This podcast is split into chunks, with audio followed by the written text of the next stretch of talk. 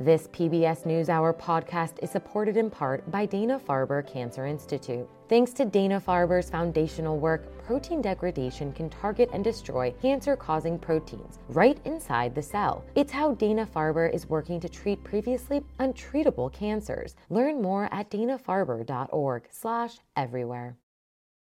Astronomers around the world are calling for international agreements to limit the spread of satellite constellations in space, warning that the light pollution they create damages vital scientific work.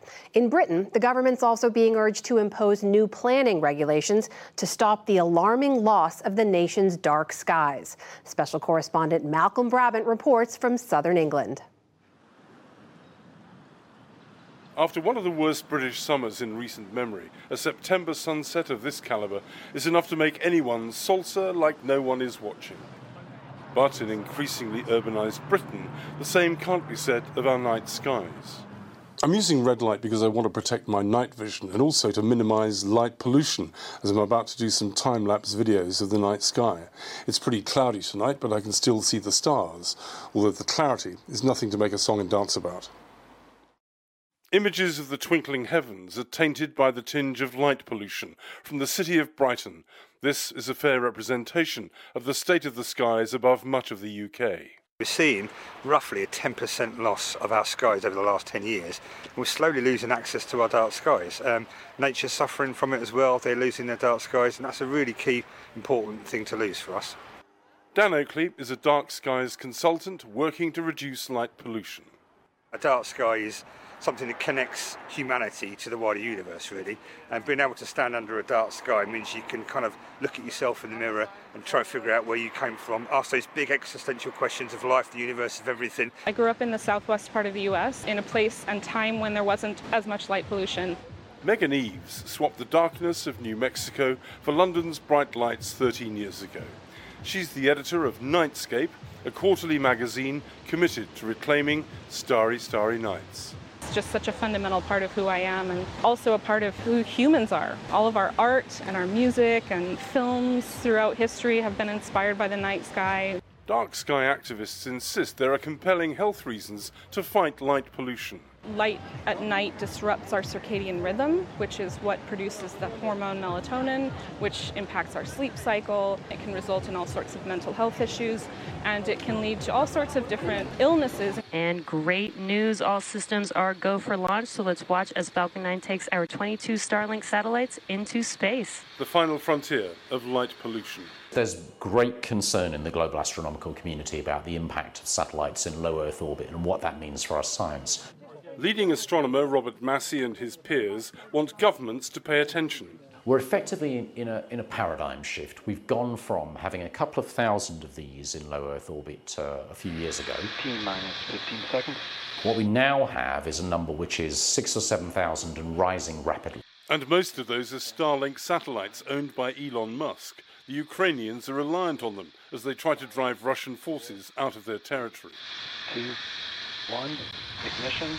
It's not inconceivable that we could see hundreds of thousands of satellites in that region of space above the Earth. Vehicle is supersonic. Starlink satellites operate in low Earth orbit, which enables the delivery of high speed, low latency internet to people living in remote and rural locations around the globe. Satellites reflect sunlight. This video shows a train of satellites shortly after their release into orbit. We rely on pointing very sensitive telescopes at the sky, looking for faint objects, and what happens with satellites crossing the field is that you get a whole series of streaks. An awful lot of data is lost, and that science is compromised. Two, one, ignition.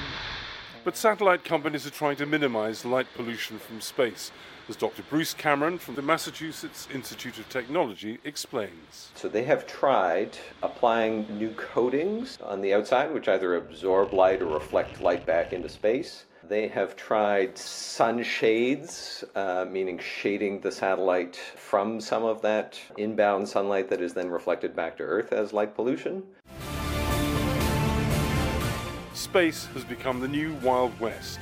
China is talking of launching a constellation of 13,000 satellites with the potential to expand even further. As light pollution expands across Europe, dark spaces are ever harder to find. This is Beg in North Wales. The music of the river and perfect starlight helped to convince Emma Sloan and her husband to buy this hotel in a valley where, even on a cloudy night, shooting stars magically appear. It makes you so aware that there's something bigger out there, but so much larger than us. It also connects you, I guess, with whatever energy the sky is, and and it also gives me a sense of this is how the world should be. Elsewhere in Britain, people head to dark sky reserves in national parks, like this one near the south coast. Sunsets can be spectacular, as can the night. This is the Milky Way above a feature called Devil's Dyke. If you look carefully, you can just see the galaxy above the windmill in a time lapse filmed just 10 miles away, demonstrating that the purity of darkness is at risk from encroaching development as Britain builds new towns to house its growing population. It's made worse by bad lighting choices and bad installations. So, what we can do as communities and national parks and government is to make sure that we have good guidances to help people put up the right kind of lighting at the right place at the right time. Like this example where the light is directed downwards where it's needed, not upwards where it's not. The thing that gives me the most hope is that light pollution is actually the easiest form of pollution to solve. We already know how to solve it. We simply light better, light smarter, light more efficiently, waste less, and turn off lights that we don't need. Once in a rare super blue moon, the power of the solar system cuts through the haze. This phenomenon took place nearly a month ago and won't appear for another 14 years. What will light pollution be like then? For the PBS NewsHour, I'm Malcolm Brabant on Britain's south coast.